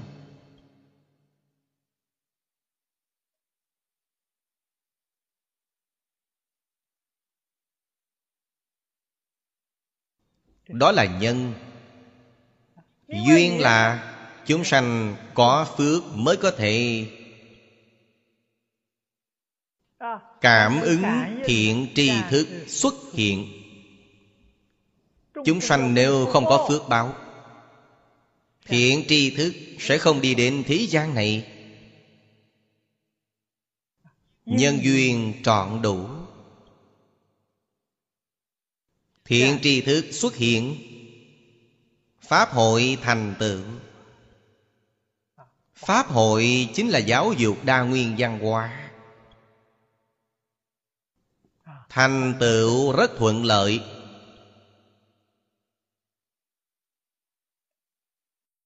Điều Bồ Tát đã tu học, Chúng ta nên tu học. Đắc Niệm niệm trung, Phổ nhập Pháp giới, Chủng chủng sai biệt xứ.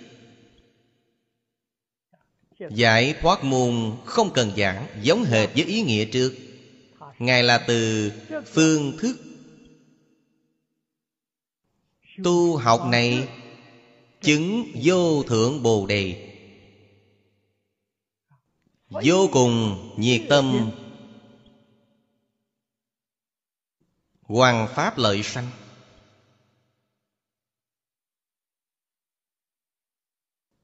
Chúng ta vẫn phải nói rõ lời một chút, Mọi người dễ hiểu. Vô cùng nhiệt tâm. Dạy học. Giúp đỡ tất cả chúng sanh, Phá mê khai ngộ. Như vậy thì dễ hiểu. Chỉ cần có người chịu học Ngài không có ai mà không chịu dạy. Bất luận ở nơi nào, Bất luận ở thời nào.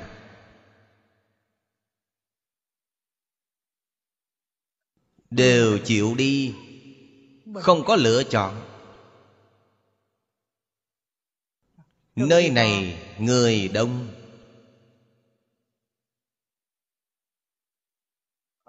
Nơi này Cúng dường rất thịnh soạn. Thì ta rất vui lòng đi đến đây.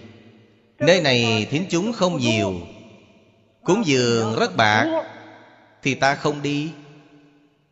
Đó không phải là Bồ Tát.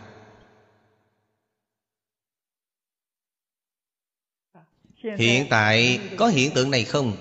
Hiện tượng này rất nhiều.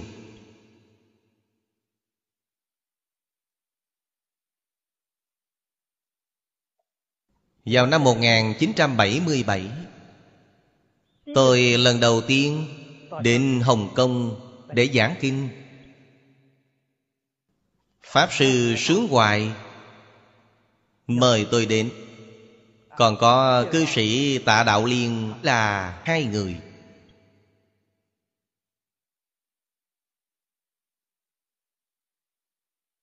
Nơi chốn giảng kinh chính là trung hoa phật giáo đồ thư quán.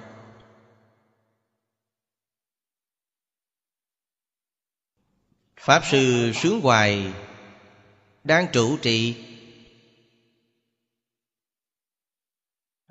Tôi kết duyên với pháp sư sướng hoài chính là vào khi ấy. Đồ thư quán kia không lớn còn không có một tầng lầu to như của chúng ta hiện nay.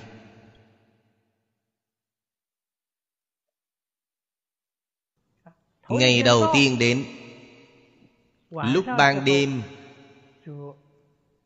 Nói chuyện với nhau. Quá khứ chúng tôi chưa được gặp mặt. Cũng vô cùng hiếm có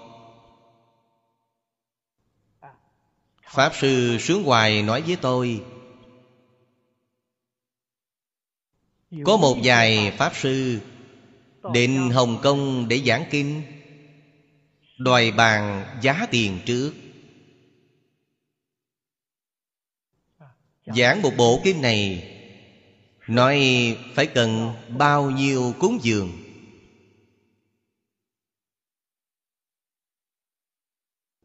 Hỏi tôi Tôi nói tôi không biết chuyện này. Tôi không có. Cúng dường tùy ý. Chúng tôi là đem Phật Pháp Kết duyên với tất cả đại chúng. Chứ không phải làm ăn mua bán. Khi ấy tôi nghe đến lần đầu tiên. Trước đây tôi chỉ biết Làm kinh sám Phật sự Là có giá tiền. Mời bao nhiêu vị Pháp Sư? Niệm Kinh sám. Mấy tiếng đồng hồ, Có giá tiền. Chứ chưa nghe nói Pháp Sư giảng kinh Còn nói giá tiền về sau, ra nước ngoài. Lề thoại ở nước ngoài rất thịnh hành, thậm chí ngay cả truyền thụ quy y cũng có giá tiền luôn.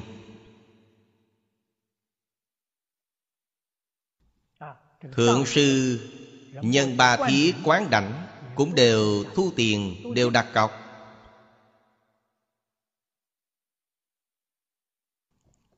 Hiện tượng này Chúng ta ở trong lịch sử Phật giáo Không hề nhìn thấy.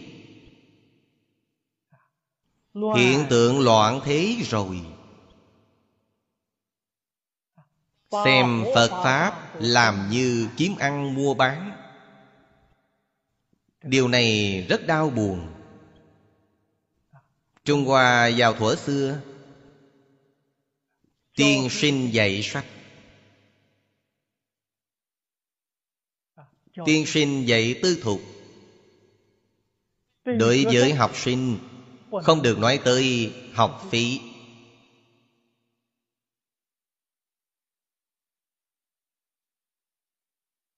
Gia trưởng học sinh Tùy ý cúng dường. Nếu học sinh này gia đình giàu có Họ sẽ cúng dường nhiều một chút Học sinh gia đình rất bần hàng Thì cúng dường rất đạm bạc. Thậm chí có học sinh rất nghèo khổ. Trong nhà bữa cơm đều có vấn đề. Có khi lão sư rất từ bi. Lão sư lưu học sinh ăn cơm Không thu phí dụng của họ. Truyền đạo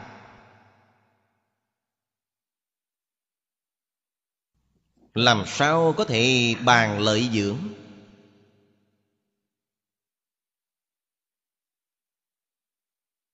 Một tú tài của nhà nho đều như thế. Một pháp sư của Phật giáo mở miệng bàn đến lợi dưỡng Thế thì thành ra cái gì? Cho nên Phật Pháp suy di đến hiện tượng như hiện nay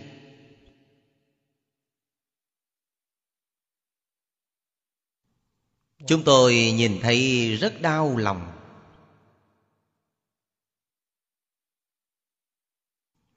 Trong thời đại này, Chúng ta nên làm hình tượng như thế này.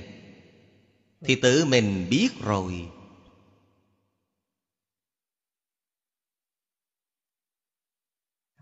Nhưng hình tượng chẳng như Pháp này, Hình tượng bất thiện. Chúng ta hết thảy phải đem nó sửa lại.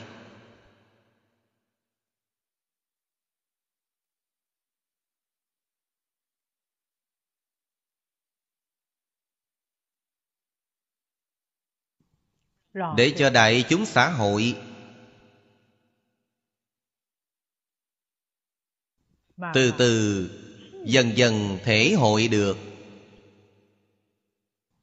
Bổn lai diện mục phật giáo.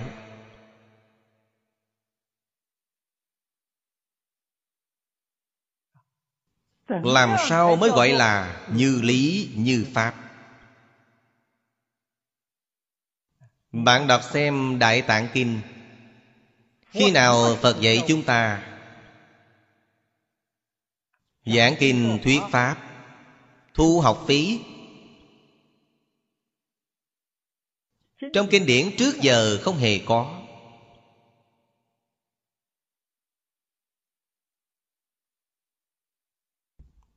Thích Ca Mâu Ni Phật tại thế thị hiện cho chúng ta đối với bốn chúng đệ tử cúng dường mà phật tiếp nhận chỉ là mỗi ngày một bát cơm. Các đệ tử tại gia cúng dường sanh bệnh chấp nhận thuốc thang bình thường tiếp nhận một bộ y phục ngọa cụ tứ sự cúng dường những thứ khác không nghe nói bao giờ.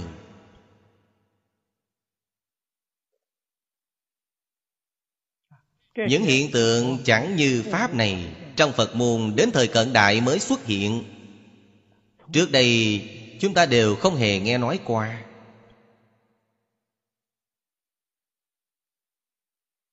Cho nên, Ý nghĩa biểu Pháp trong ba câu Dân âm hải quan ly cấu tạng. Chúng ta nhất định phải rõ ràng, Phải minh bạch, Phải phát tâm. Phổ nhập, Pháp giới, Chủng chủng sai biệt xứ. Hoàng Pháp lợi sanh. Thôi, hôm nay hết thời gian rồi, Chúng ta giảng đến đây. A Ni Tho Phật 阿弥陀佛。阿弥陀佛。